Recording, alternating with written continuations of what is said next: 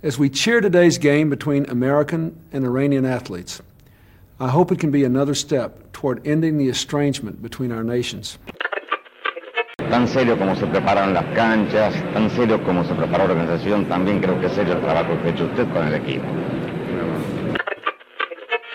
O que é certo é que isto não convém a ninguém e eu penso que tem que existir o diálogo entre os jogadores e a Federação para isto ficar ultrapassado para bem de todos. É tudo.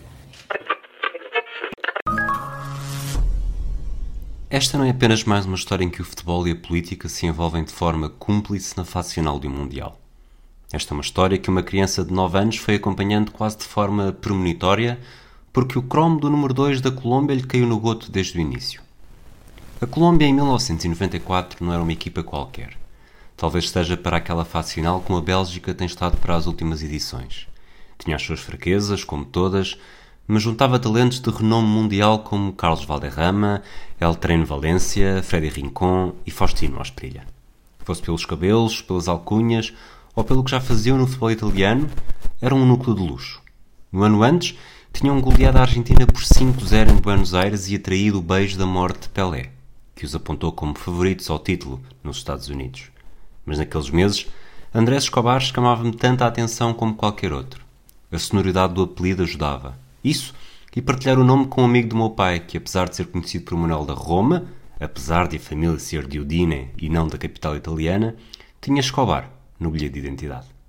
Vivíamos uma era diferente. Escobar era um defesa que tinha passado apenas um ano na Europa, no futebol suíço, e nunca o tinha visto jogar. Mas já o tinha no goto desde que viu o cromo na caderneta. Quando o Mundial começou, sabia que era um dos jogadores que gostava de ter em atenção. Lembro-me ter ficado triste depois daquele jogo da segunda jornada com os Estados Unidos. Ao tentar um corte, Escobar desviou a bola para a própria baliza e fez autogol. O marcador foi inaugurado e no final os colombianos perderam 2-1. Não ficaram automaticamente eliminados, mas a calculadora ficava com uma complexidade de contas que não estava ao alcance de qualquer um. André Escobar não sabia, mas aquele autogol cometido a 22 de junho seria o último momento de relevo da sua carreira, pelos piores motivos. A Colômbia venceu o último jogo do grupo quatro dias depois, mas terminou no quarto lugar atrás de três apuradas para os oitavos. A Roménia venceu o grupo e ia defrontar a Argentina no dia 3 de julho. A Suíça terminou na segunda posição e defrontou a Espanha na véspera, enquanto os Estados Unidos jogaram no dia da independência contra o Brasil. Andrés Escobar não viu nenhum destes jogos. Não por ainda estar a recuperar do dissabor, mas porque já estava morto. Assassinado na madrugada de 2 de julho em Medellín com seis tiros à cama-roupa dentro do carro.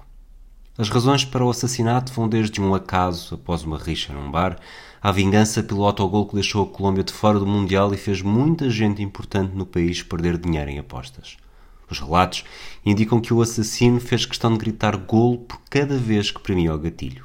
Num país em que outro Escobar era rei, onde as Farc impunham o medo e os cartéis de droga proliferavam, a força política era esvaziada e permeável à corrupção.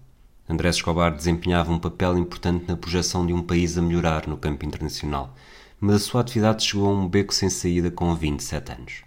Num país em que reina Higuita, exótico guarda-redes que tinha ficado associado à eliminação no Itália 90, chegou a desempenhar papéis de negociador de reféns entre cartéis rivais, a droga, a política e o futebol andaram sempre de braço dado. Escobar terá sido isso vítima da ira dos líderes de um cartel que se quiseram vingar do dinheiro perdido. O poder político e o poder judicial nunca conseguiram ou pretenderam provar a ligação e o assassino cumpriu apenas 11 dos 43 anos aos quais tinha sido sentenciado. Andrés Escobar tornou-se uma figura mítica da Colômbia, recordado por todos com carinho e um dos momentos mais dramáticos na história dos Mundiais. Fazia parte de uma seleção forte, vista como candidato ao título, e acabou assassinado mesmo antes do início dos Jogos dos Oitavos de Final. O mundo nunca mais foi o mesmo e a expressão autogol fatal deixou de poder ser utilizada com leviandade. As we cheer today's game between American and Iranian athletes, I hope it can be another step toward ending the estrangement between our nations. Tan serio como se preparan las canchas, tan serio como se prepara la organización, también creo que es serio el trabajo que ha hecho usted con el equipo.